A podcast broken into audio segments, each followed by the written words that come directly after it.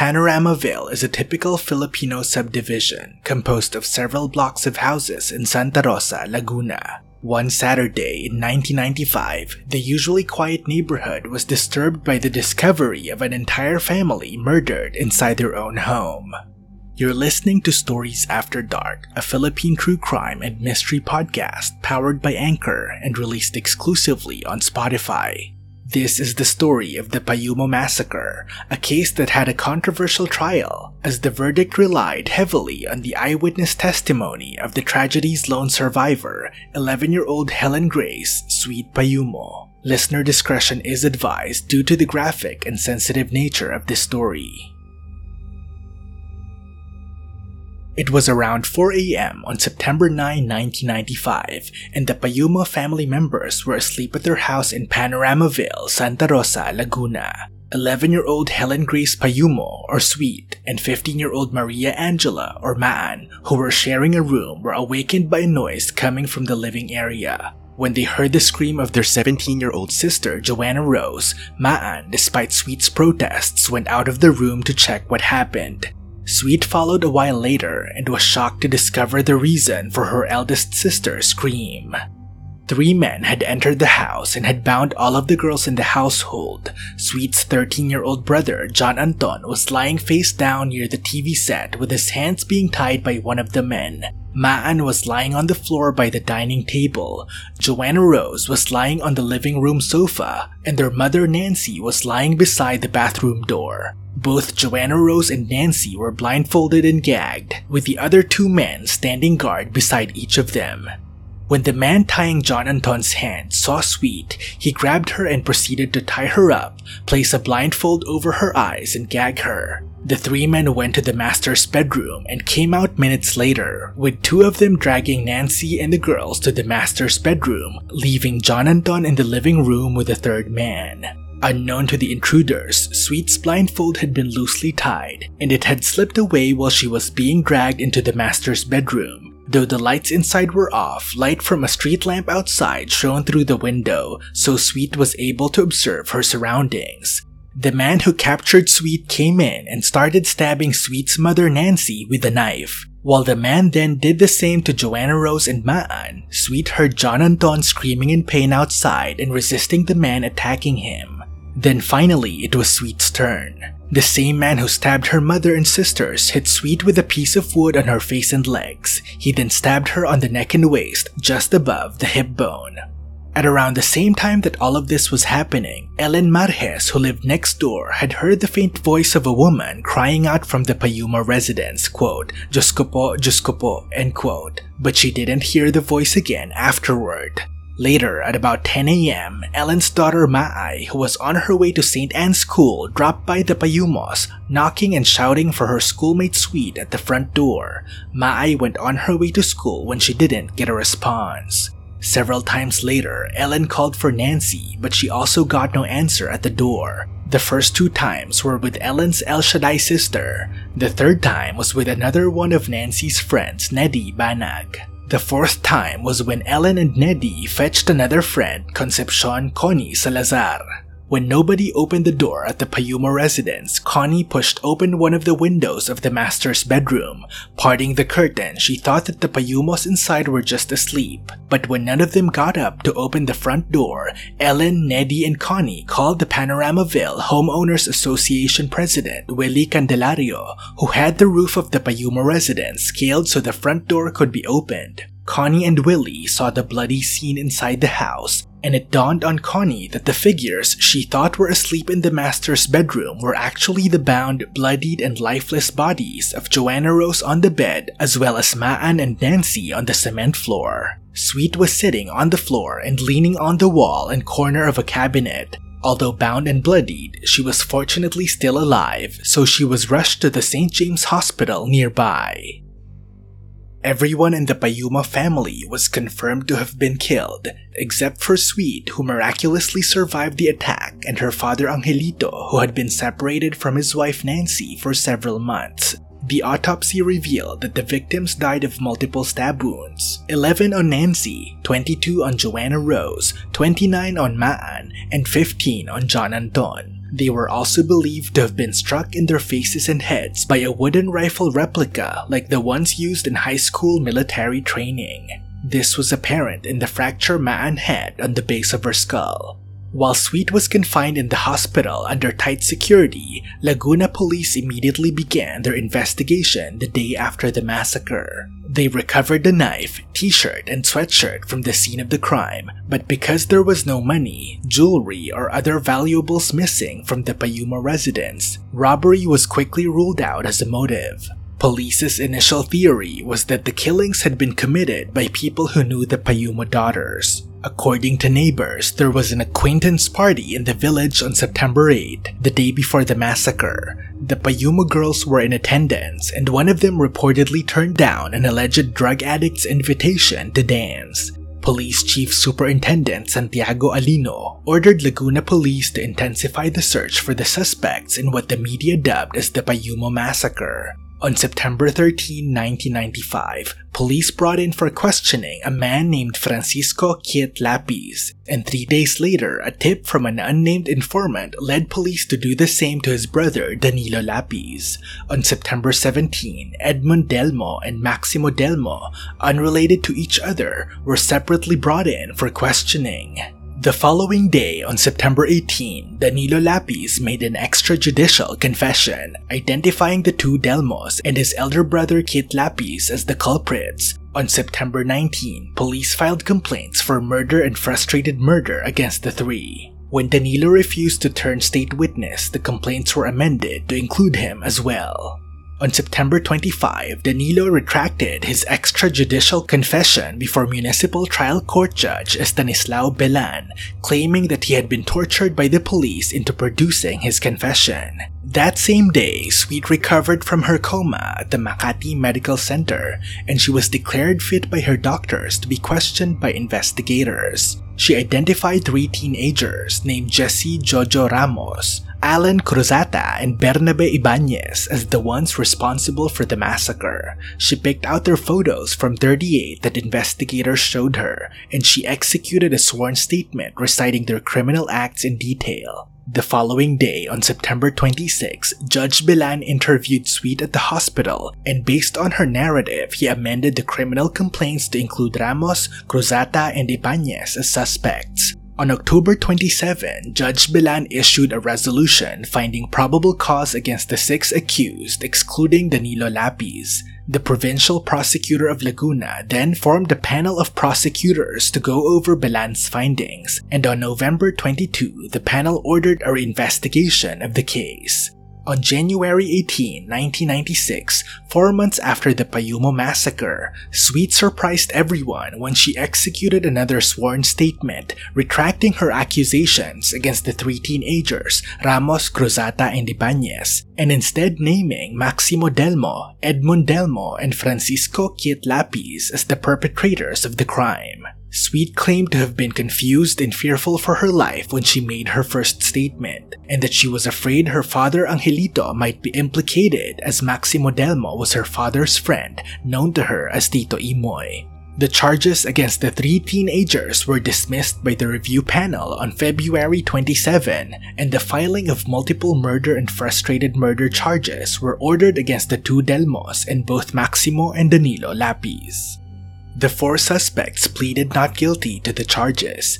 During the trial, they claimed to have just been fall guys framed by the investigators and prosecutors. Maximo Delmo testified that he was at home at the time of the massacre, that he helped the NBI and police during their investigation in the afternoon of September 9, the day the bodies of the victims were discovered, and that he even assisted the Payumo family up to the time of the burial. Maximo's alibi was corroborated by his wife Evangeline and their helper Sheila Ramos. According to Evangeline, Maximo was at their house in Panoramaville subdivision from 8 p.m. of September 8 until after 7 a.m. of September 9 when he left for their store in Cabuyao, Laguna. Edmund Delmo, meanwhile, claimed that he was playing mahjong at the house of a certain Siling at Barangay Dita in Santa Rosa, Laguna between 12 midnight and 6 a.m. of September 9. He presented fellow mahjong player Venancio Reyes Reformo to corroborate his story.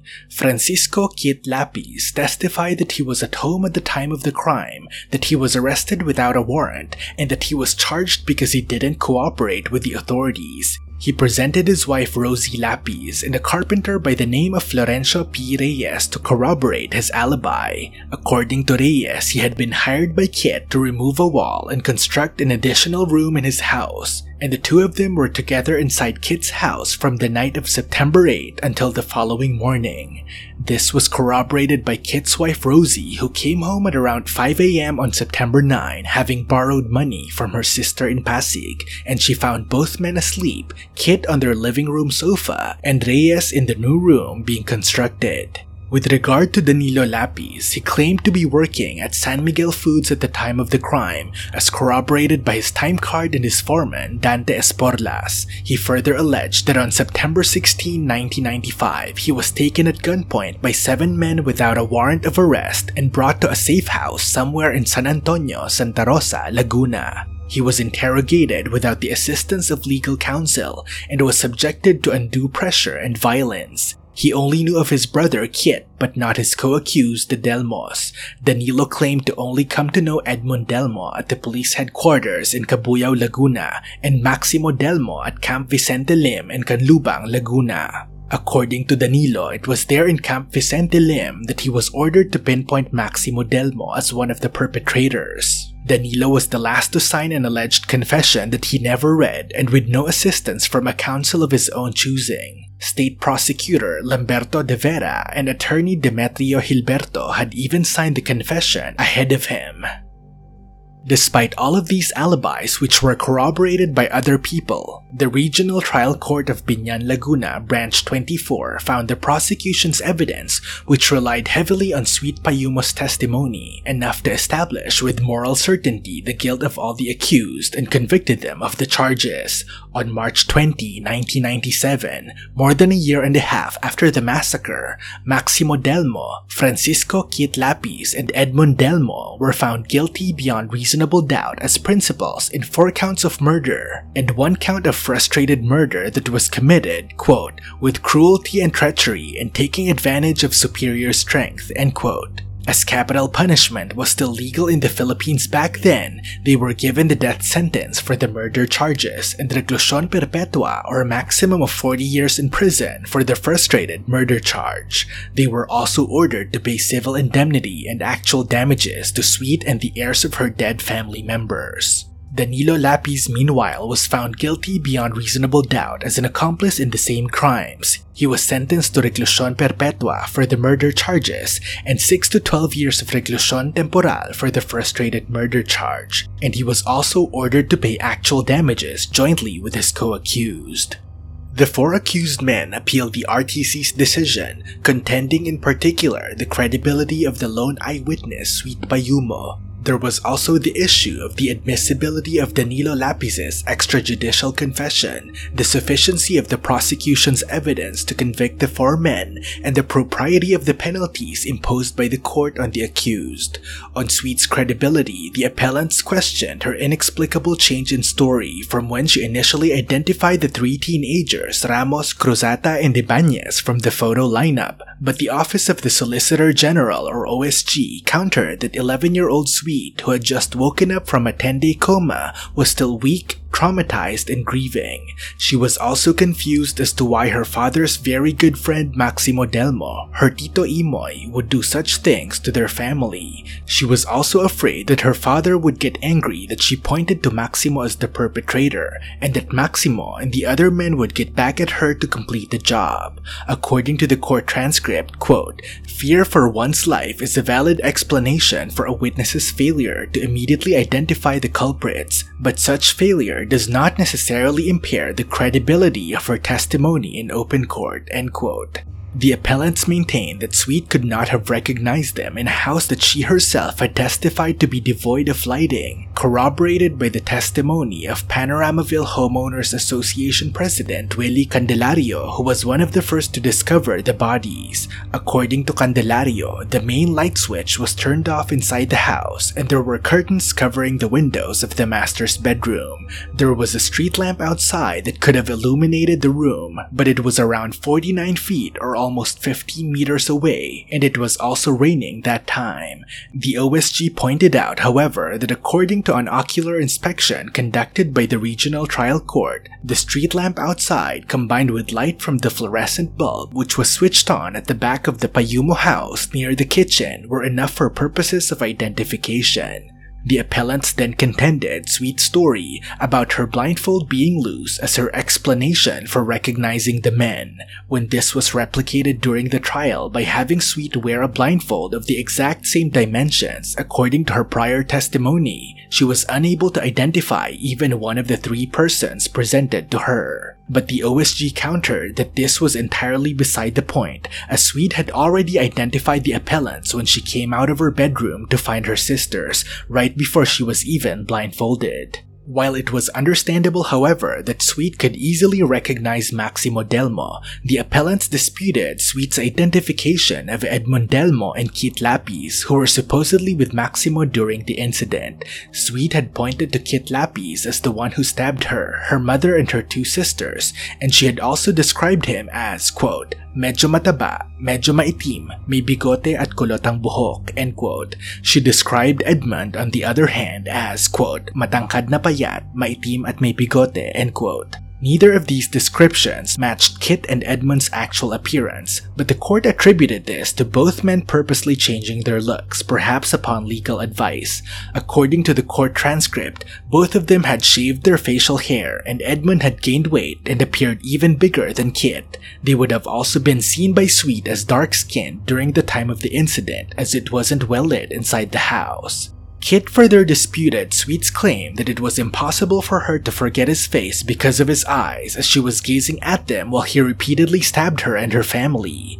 Kit questioned how the girl couldn't recall his more prominent features such as his facial nodes if she had truly looked directly at his face while he was supposedly stabbing her.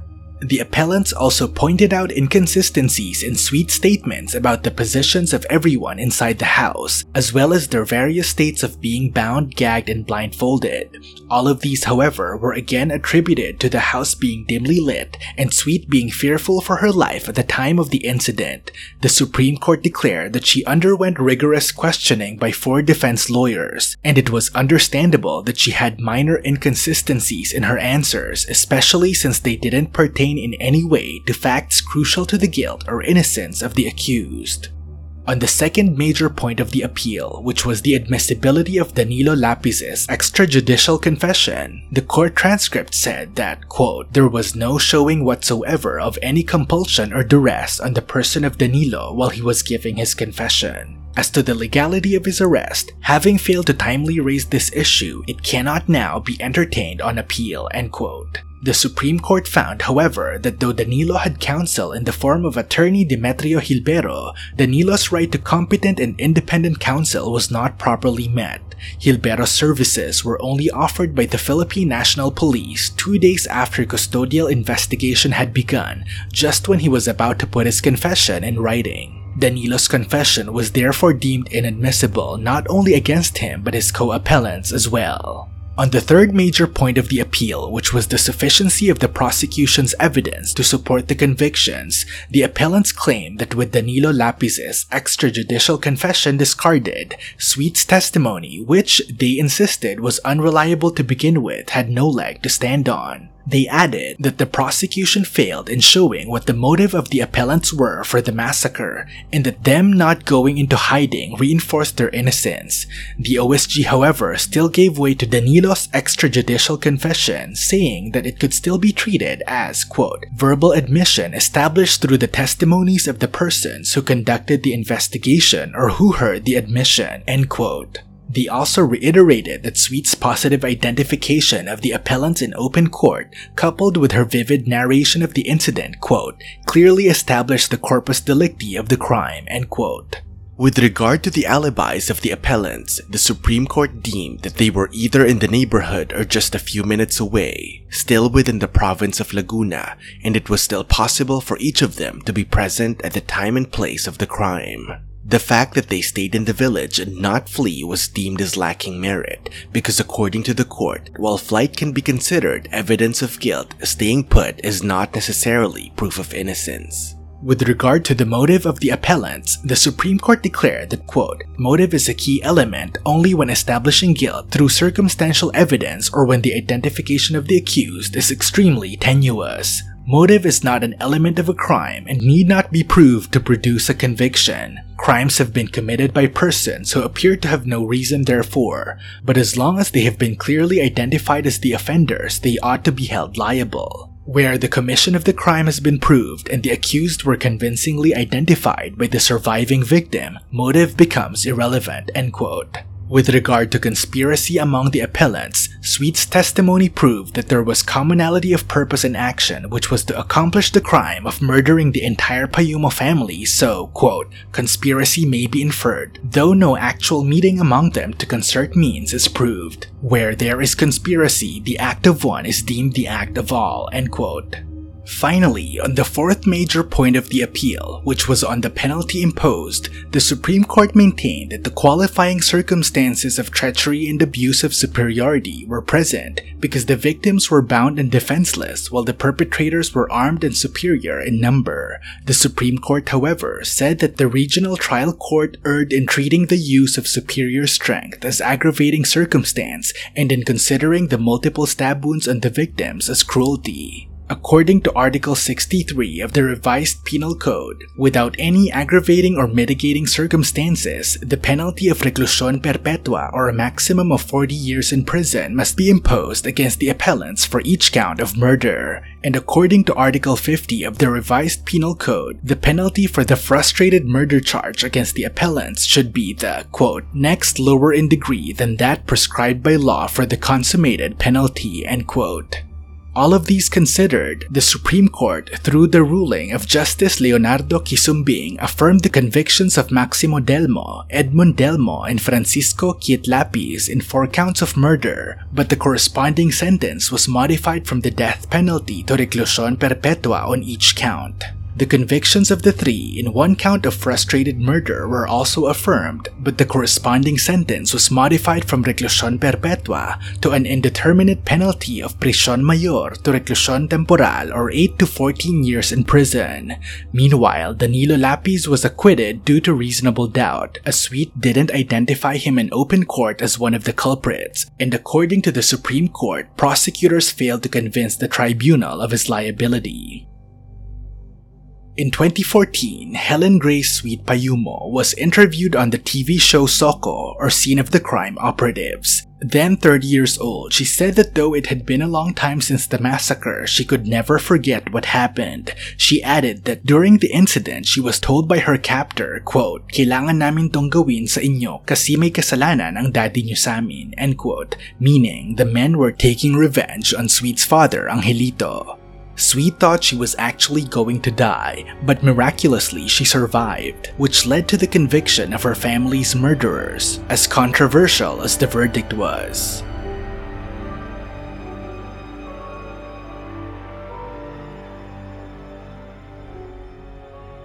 Thank you for listening to Stories After Dark, a Spotify exclusive powered by Anchor. This episode was written, narrated, and produced by me, Derek. Music is by Kevin MacLeod of Incompetech.com. Stay tuned for a new episode, and to make sure you're updated about the show, please follow Stories After Dark on your Spotify app as well as on Facebook, Instagram, and Twitter. If you'd like to see the references used for this episode, suggest cases, send personal stories, or further support the show, you can go to storiesafterdark.ph for more information. All of the links are in the episode description.